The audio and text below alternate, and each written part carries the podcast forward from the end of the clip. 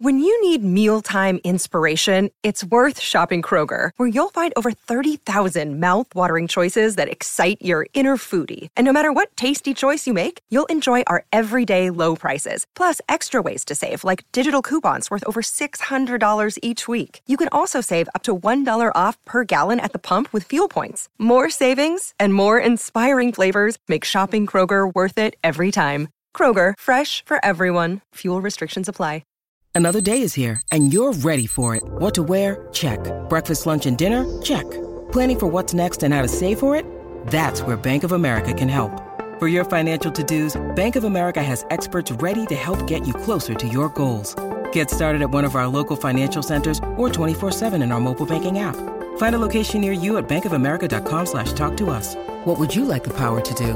Mobile banking requires downloading the app and is only available for select devices. Message and data rates may apply. Bank of America and a member FDIC.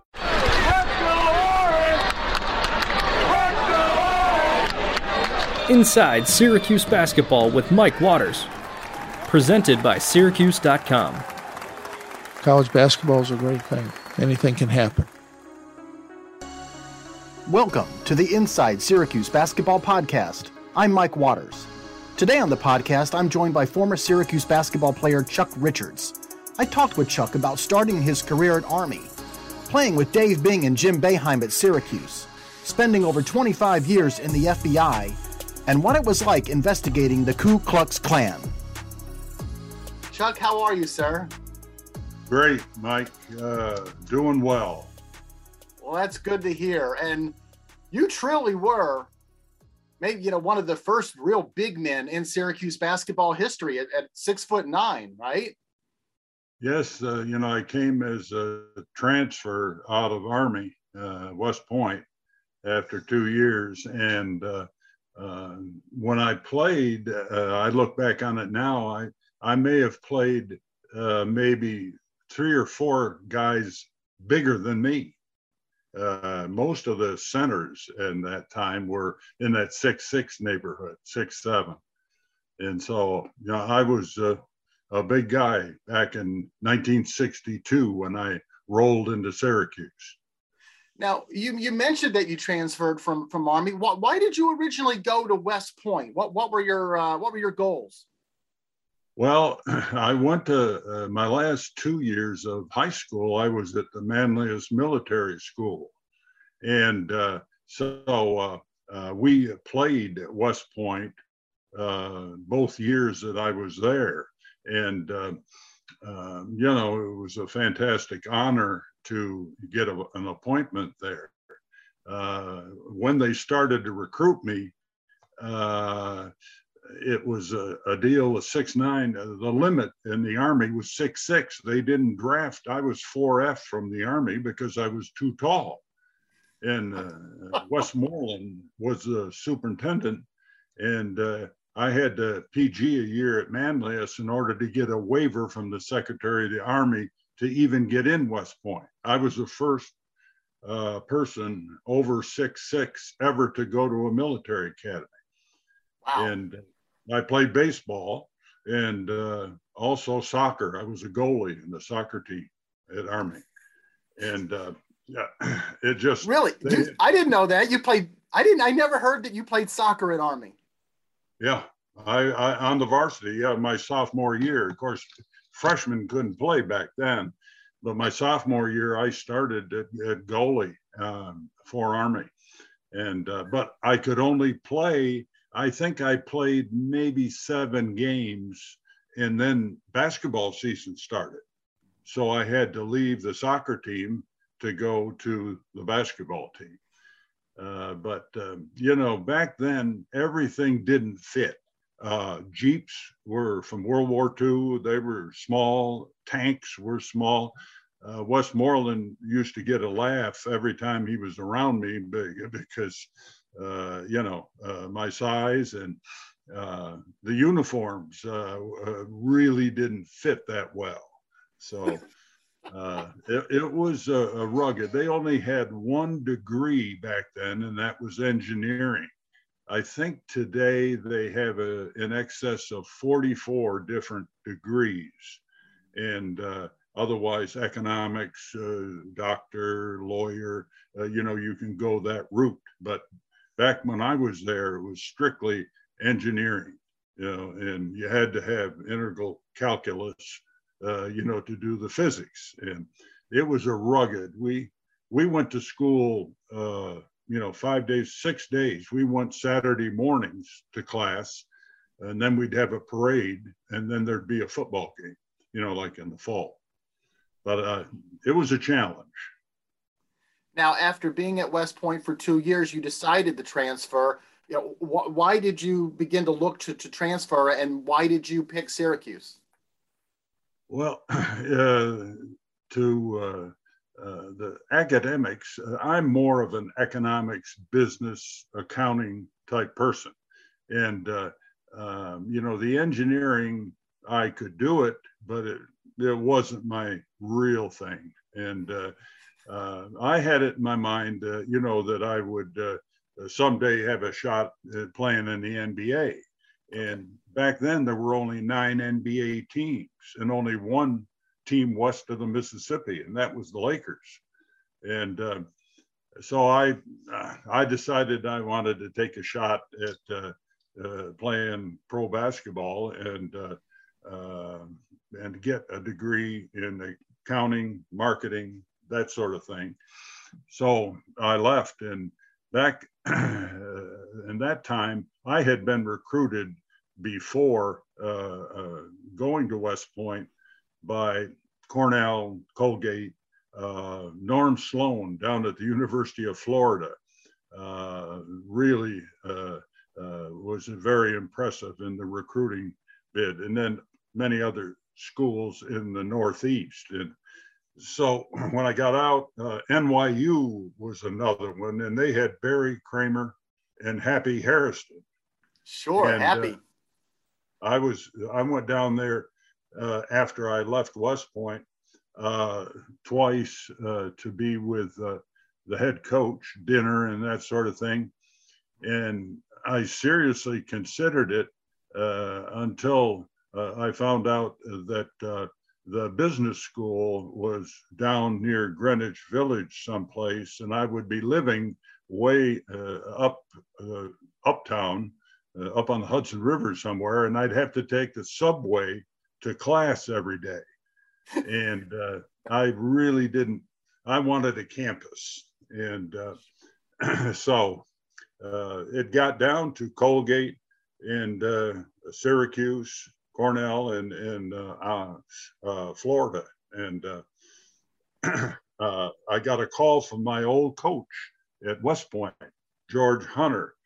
Um, I was going to make a decision on a Sunday. He called me on Wednesday, and he said, "Listen, I just saw probably the best guard that I've ever seen play, and uh, uh, he has decided uh, to go to Syracuse with Fred Lewis and uh, Fred had uh, recruited uh, Nicoletti, Dick Abelman, uh, Rex Trowbridge, uh, Sam Penceal, and uh, these guys all of a sudden parade type All Americans and so forth. And so I went up on a Friday, I think it was, had dinner with Coach Lewis, and I didn't meet Dave then, but I was told about him and all this, and uh, uh, we. Uh, I went home, and it's only 65 miles. I'm from Poland, New York, and uh, uh, talked to my parents and everything, and we decided, hey, they had lost 27 in a row in 61, I think it was, or 60, 61. Yeah. And it would be an opportunity. Uh, and then I, so I decided Syracuse was where I was going to go. And first time I met Dave was at Dolph Schayes's summer basketball camp. Oh, and, uh, sure. Uh, I've heard about the the tales of Dolph Schayes's camp. Yeah, Lake George. It, it, was just outside Lake George. And uh, Nicoletti was there, uh, a couple of the other guys, and we got together. We would scrimmage the, the, the Nats. All the Nats were there. Uh, uh, you know, Larry Costello, Al Bianchi, those kind of guys. And at wow. night, we would play for the, the campers. And the first night we beat him. And, uh, you know, Dave, I was on the court with Dave, and it was unbelievable. He, he was the Michael Jordan of uh, the time. And uh, wow. Dave had so many moves, and uh, really, uh, I'd set a pick, and 80% of the time I got the ball rolling to the basket. And Dave, Dave could have scored when we were at Syracuse. He could have averaged in the high 30s, uh, easy. Uh, uh, and you wouldn't even know it because uh, he was sneaky. Uh, he'd get to the foul line. He was a good free throw shooter. And but what he did, he he made uh, other players much much better. Sort of like Tom Brady. You know, I okay. mean, if you're on the field with Tom Brady, you get excited, especially if you're an offensive guy that has, can catch and, and run. But um, uh, we had a great week. Dave and I uh, bonded together and, uh, uh, you know, we moved forward and we're captains at Syracuse. And Dave was in my wedding and we're still very close. We get together a couple times a year and uh, uh, we do a September thing in Hilton Head. And, we've we've stayed very close. That's fantastic. So, so you were hearing about Dave Bing before you even got to Syracuse uh, from your yeah. Army coach. That that's amazing. Right. You know, um, so did you you had to sit out one year, right? Back even back then, did you have to sit out because yeah. of a transfer? Yeah, yeah. I, I used to keep rebound uh, assists uh, on the bench. You know, you know. yes, I had I had to sit out a year, uh, but again, uh, I got to play uh, that year. Uh, the freshmen would play the varsity and scrimmage the varsity, and so they would use me as the center, and or Fred would, and so I I got to play with him and and watch his moves and uh, same way with uh, Coach Boeheim. Uh, Coach Boeheim was a student of the game, and playing with him, he knew how to get the ball to you. Like for a big guy, uh, you know, you, you don't want it around your knees and everything. Uh, Jimmy, from the beginning, uh, started playing with him. Whenever he was in the game, he threw the ball in to me, I would uh, uh, get it at the proper position. He would get it up high so that, you know, I could use my old hook and that sort of thing. And, uh, uh but uh, uh, it was something having come from Poland.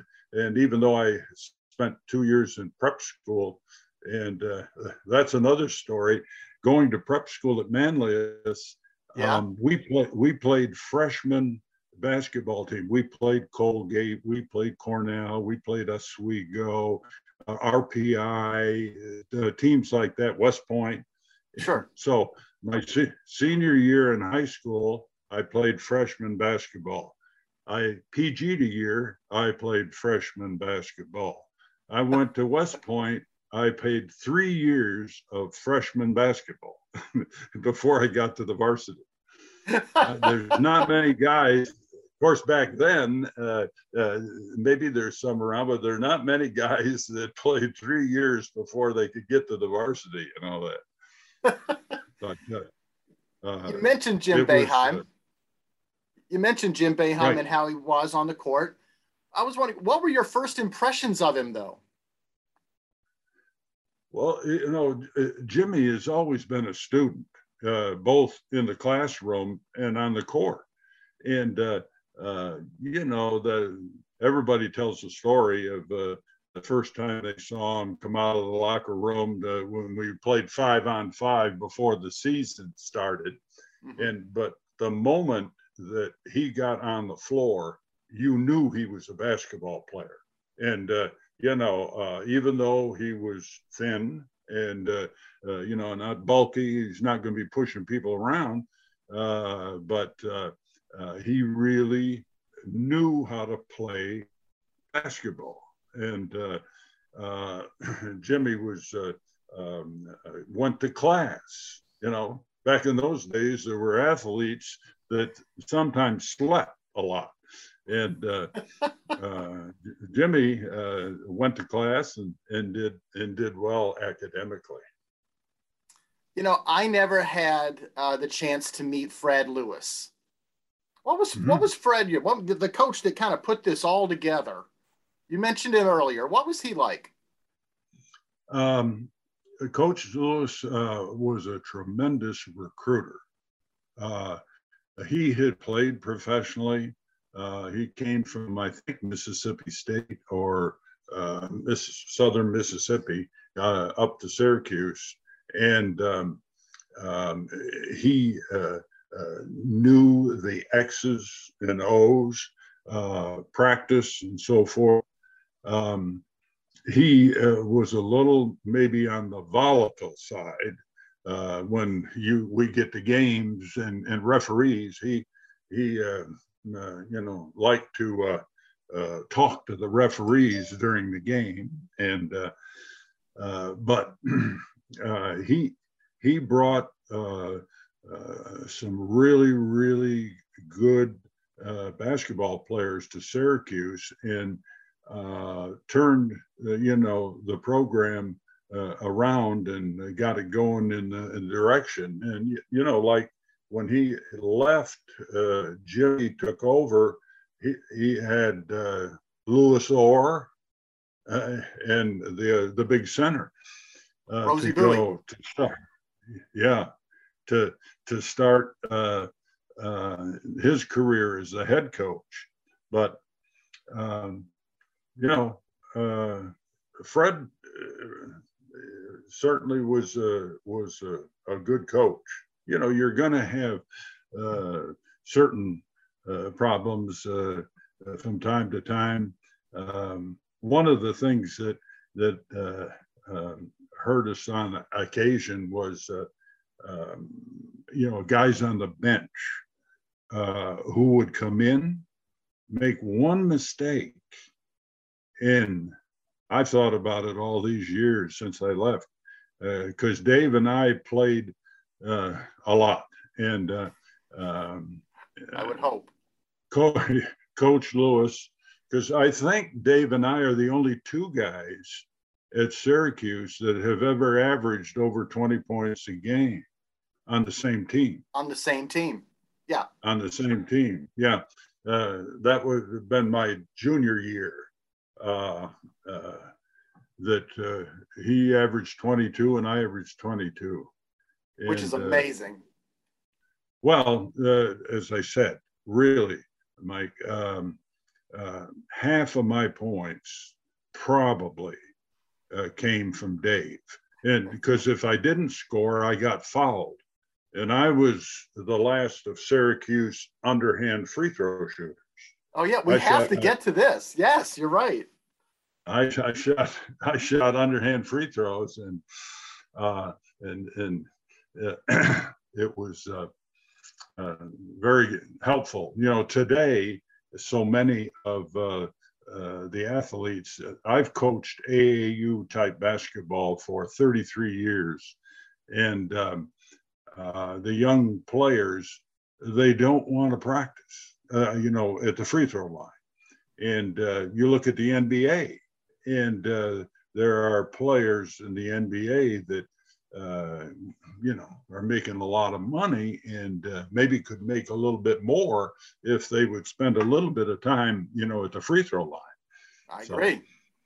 Uh, on that Where did you learn that underhand shot? The, the, the between the legs. Uh, uh, most folks will associate it with with Rick Barry if they re, if they recall. Well, you know, him. Rick and I were the same age, and you know, I, I started shooting underhand free throws uh, maybe in eighth grade.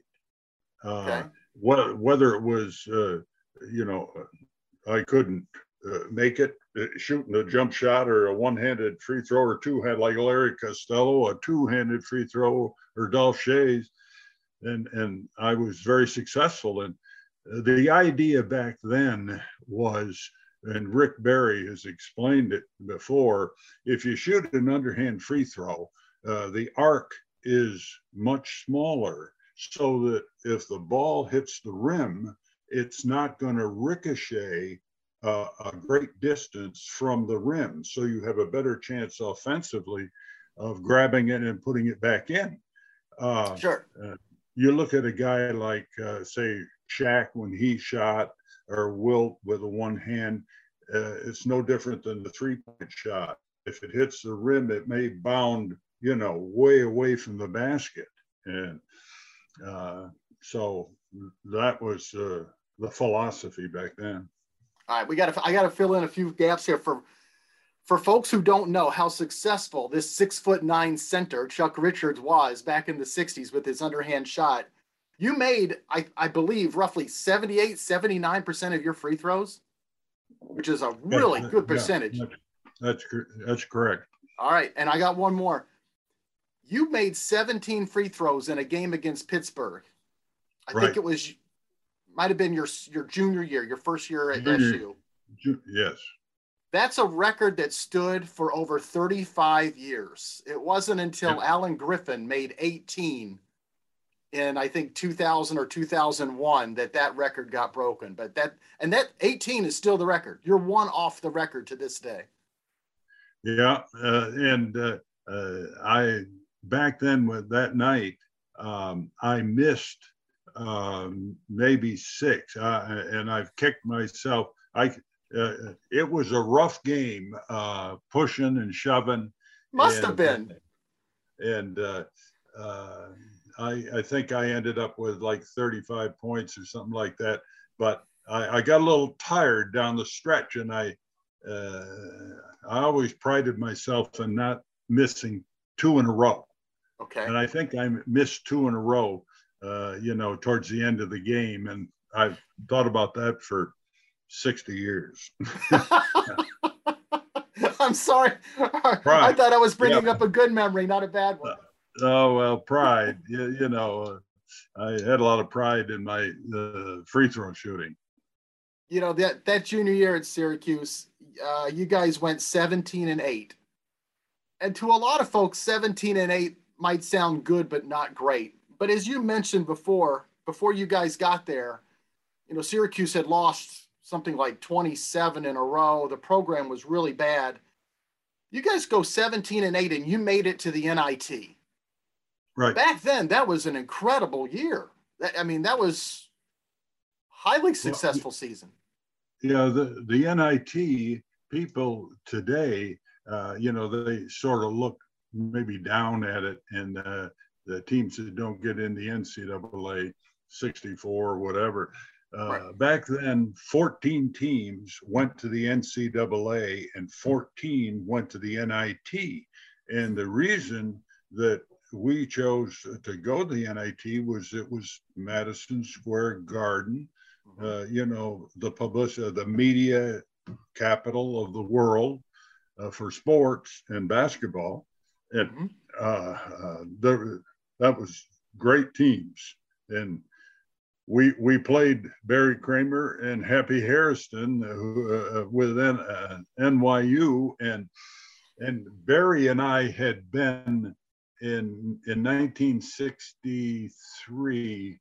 Uh, we we were together in the summer up at another camp near Lake George, and we had a 150 boys and 150 girls, and we were in charge of the basketball side of it. And Barry and I became very close and oh, still oh, wow. are. And uh, uh, so uh, that game uh, was a big game.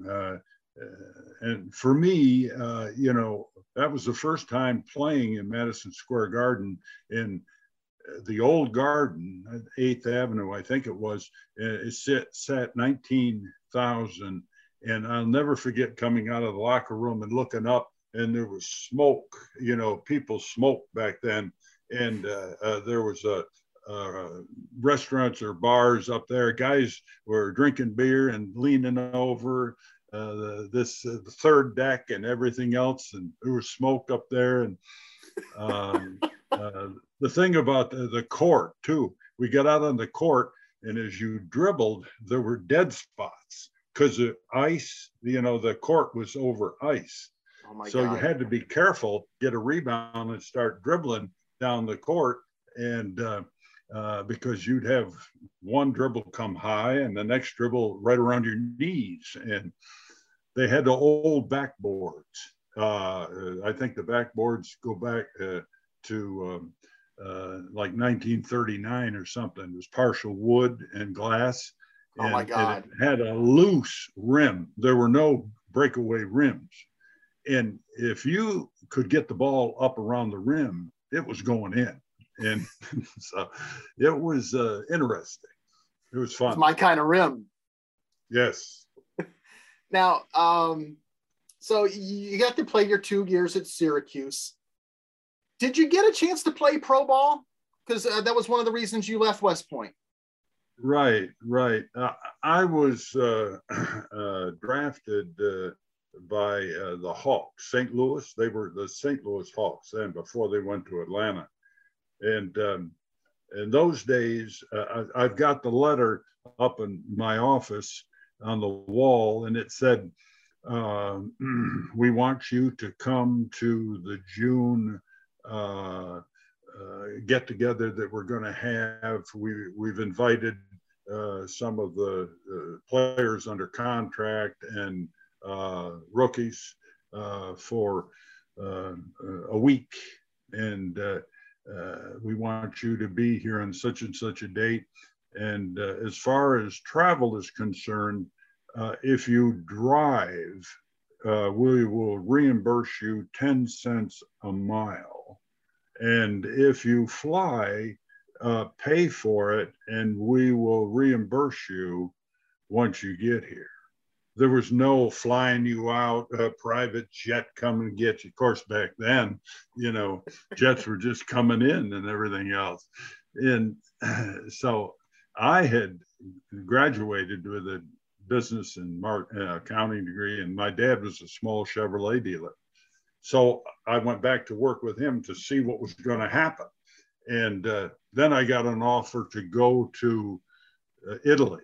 Italy was just getting started. And uh, they had a guarantee.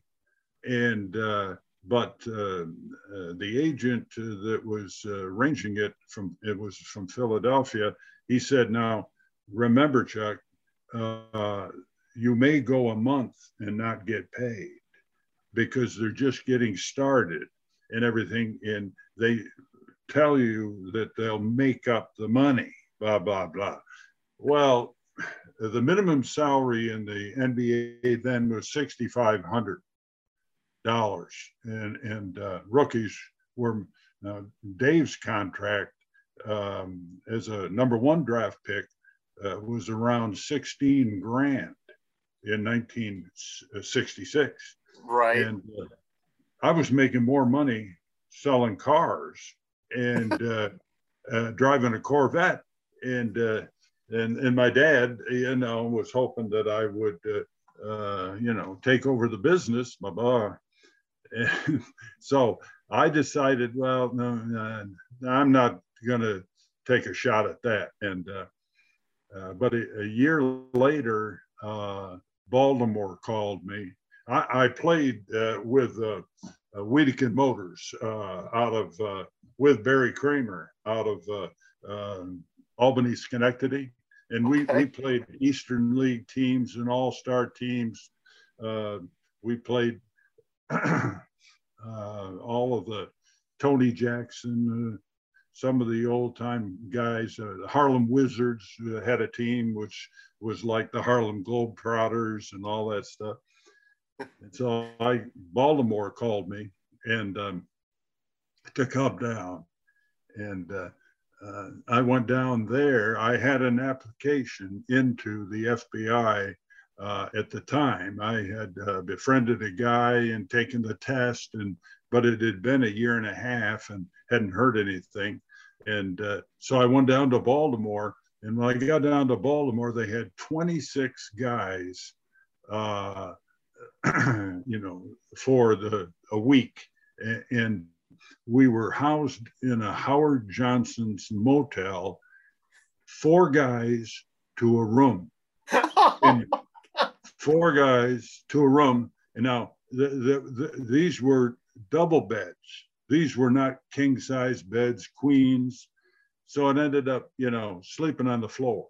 And uh, the next day, uh, you know, they cut a bunch of people, and uh, I got a bed. And uh, so that, uh, you know, I realized right away uh, that this really was not going to happen. And I got accepted, Mr. Hoover, uh, J. Edgar.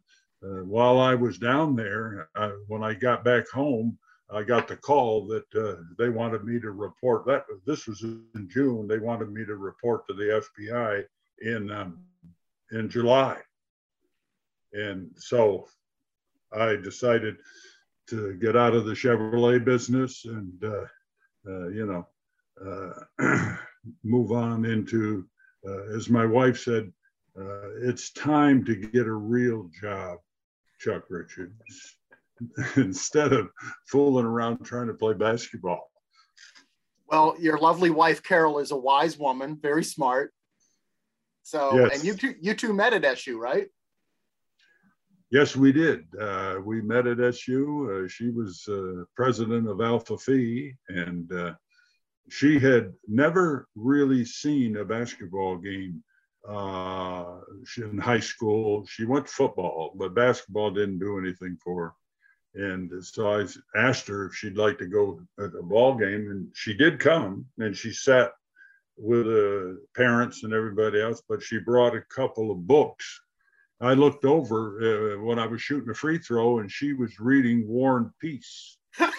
and, and that was pretty much, uh, you know, she, she had really not a lot. She didn't know uh, a foul shot from a pick and roll, you know, and so, uh, and maybe that's why we've been married 55 years, you know. She's smart. I, I,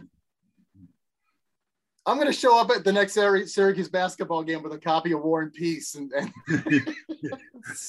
see what Jim Boeheim says.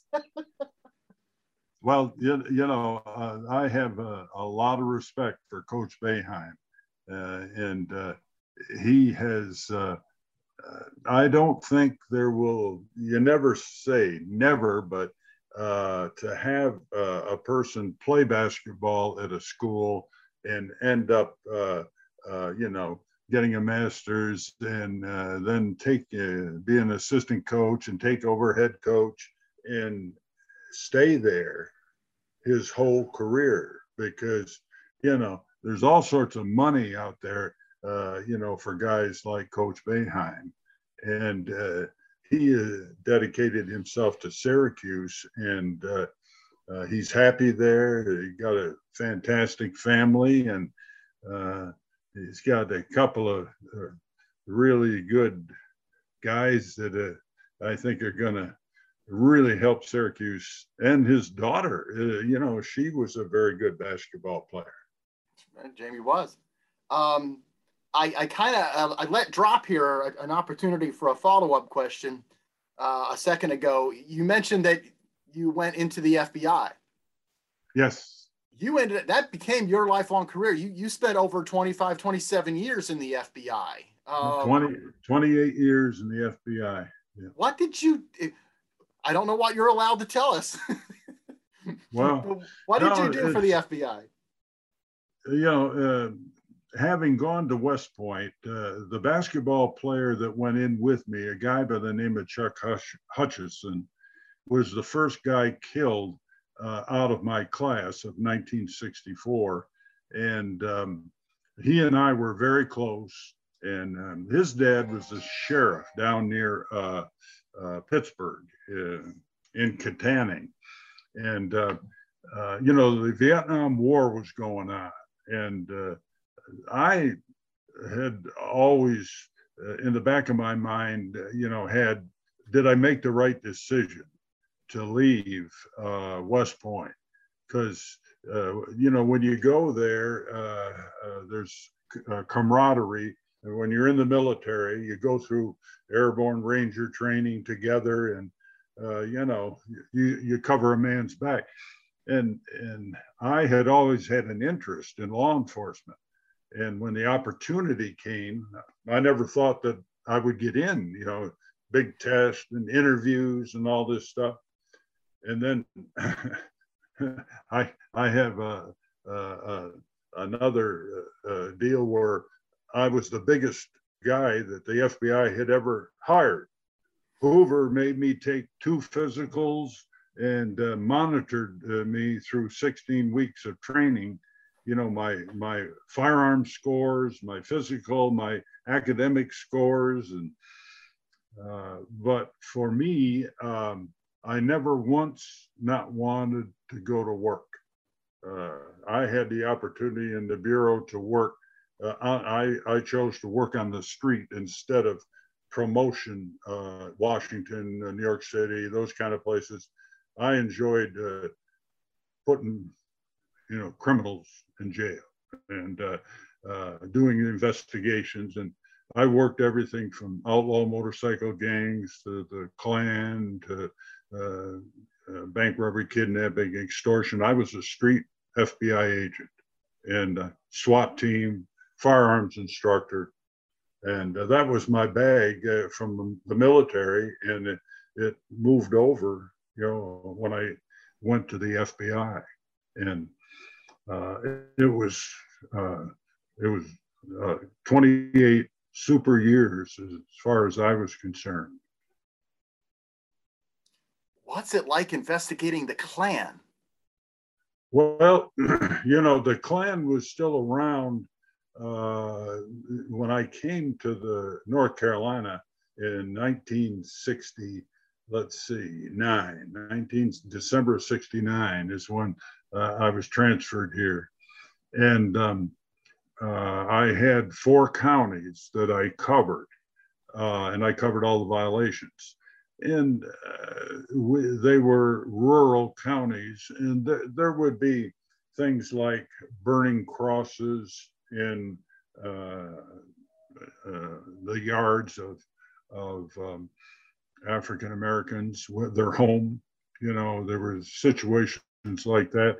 There were there were actual uh, meetings. Uh, you know that they had uh, uh Klan meetings. Where They'd have them on the weekend, and uh, you know they would have 200 people show up, and uh, you know make all sorts of noise and and everything. And it, you know it's something that uh, the investigations we were able to uh, prosecute uh, people that uh, uh, you know were burning crosses and and doing damage uh, to businesses that were owned by African Americans and so it, w- it was a challenge and wow. fortunately in today's time um, I'm sure because I've been retired, I'm sure there's uh, some activity in that area still, but um, uh, the the people uh, many times didn't like uh, the African American was a better worker, and they uh, lost their job because uh, an African American was a better worker, and so then you know, they would join the Klan and all that stuff. Wow. And firearms instructor, SWAT? Mm-hmm. Yep. Firearms. Well, uh, training, that's something that people uh, like in, in New York State, uh, I would say probably the FBI is the main training arm for local law enforcement in New York State. Uh, what happens is if you live in rural uh, areas in New York State, the police don't have the money to send the policemen to uh, special schools that you need to go to today on terrorism and things like that.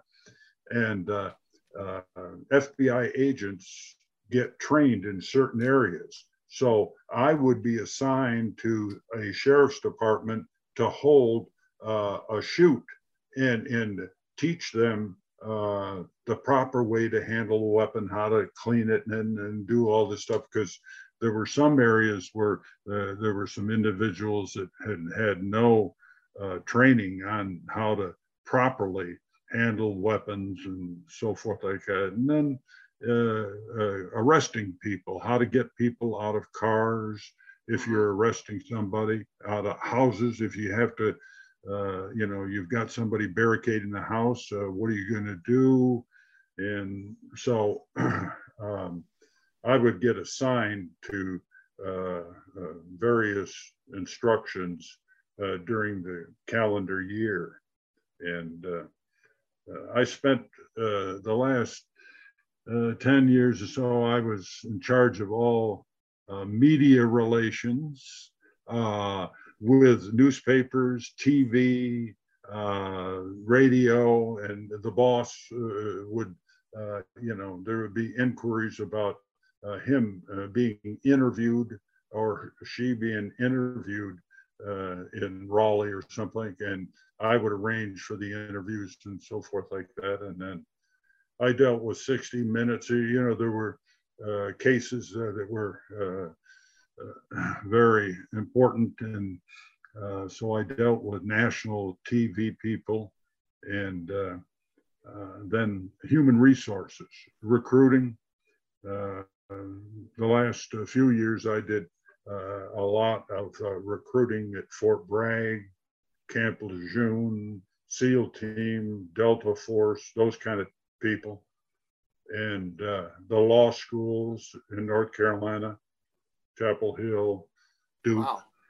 Campbell, and my career, you know, I, uh, I, if I could go back uh, if I was a little bit younger and uh, so forth, and pick it up again. And uh, uh, I got a lot of personal satisfaction out of working a case and then getting a person or persons indicted, then arrest them, take them to trial, and then convict them.